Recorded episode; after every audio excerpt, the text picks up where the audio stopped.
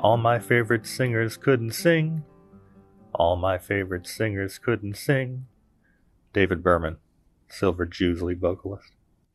Steve Henn teaches high school English in northern Indiana. He's the author of several books, including Guilty Prayer, Indiana Noble Sadman of the Year, and his most recent chapbook, American Male, published by Main Street Rag in February twenty twenty-two.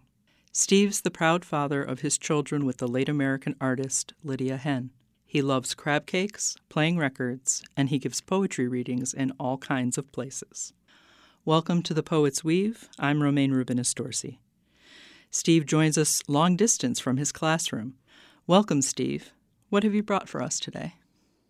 Here's a few poems from American Male. This is Loss, or one for Josh Wildman. Most of the big moments are moments of loss. A father dies. A child is penalized. In my senior year, we went to penalty kicks in the quarterfinals against the Blue Blazers. Coach named me an unlikely addition to the first five, for in practices I nailed lower left side netting goal after goal precisely, left leg like a piston, like a machine. In the real P Ks, I booted, and the ball sailed between the field goal posts above and beyond the soccer goal. There it vanished, my moment of glory, like a duck dying in flight. Before I kicked, a teammate interrupted my lone walk from midfield to the spot, getting in my face to say, "Whatever you do, don't kick it over." And so I never tell this story without including him. This is the way of loss, of failure. It helps to have someone to blame. This is how, in God's holy name, is this boy ever going to survive? I am training myself not to panic at the sight of bumblebees. One came curious at the odor of my gas station fountain Coke. It tensed me, anxious, here in the backyard, but I didn't bolt.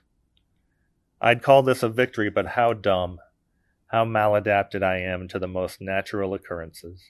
Can they even sting? I don't even know. Stupid. One chased me around the house when I was a child. Real memory. Can't remember why. Maybe my hands were sticky with popsicle. It was always popsicle time in the eighties.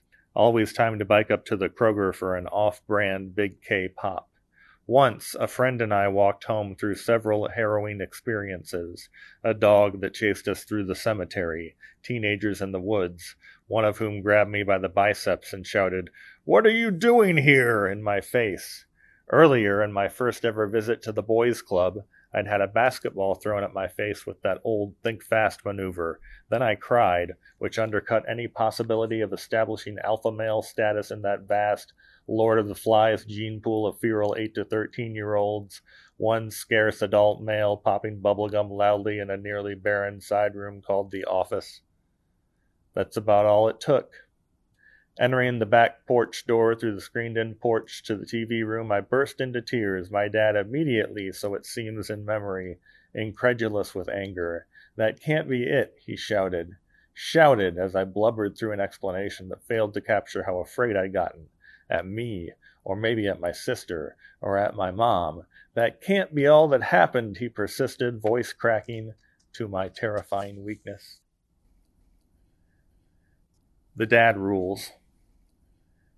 Because he is paying the mortgage, he is allowed to walk around inside his house in only a t-shirt and boxers.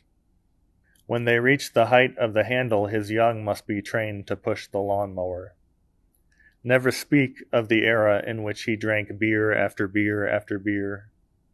Lightning can't strike you while observing the spectacle of a thunderstorm from the front porch if you're next to a dad. Avoid even bringing up the clogged gutters.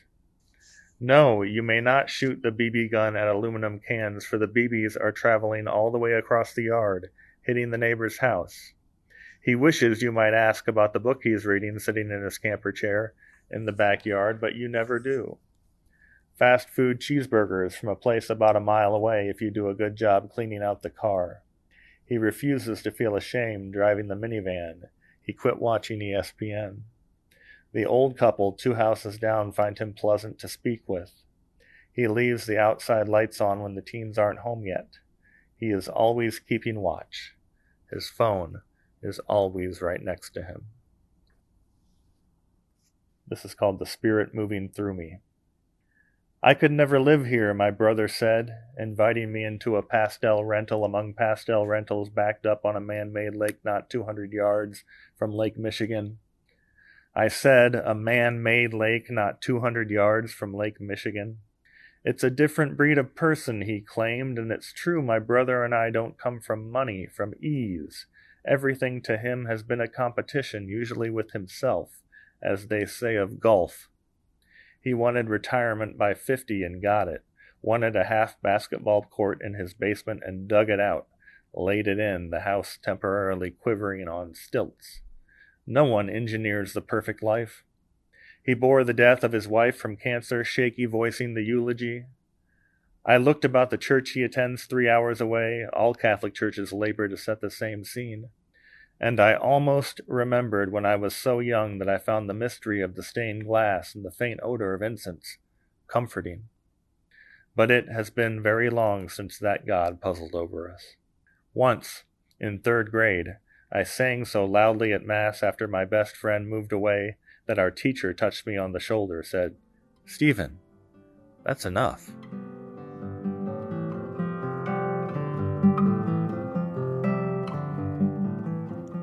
You've been listening to the poetry of Steve Henn on The Poet's Weave. I'm Romaine Rubin-Estorce.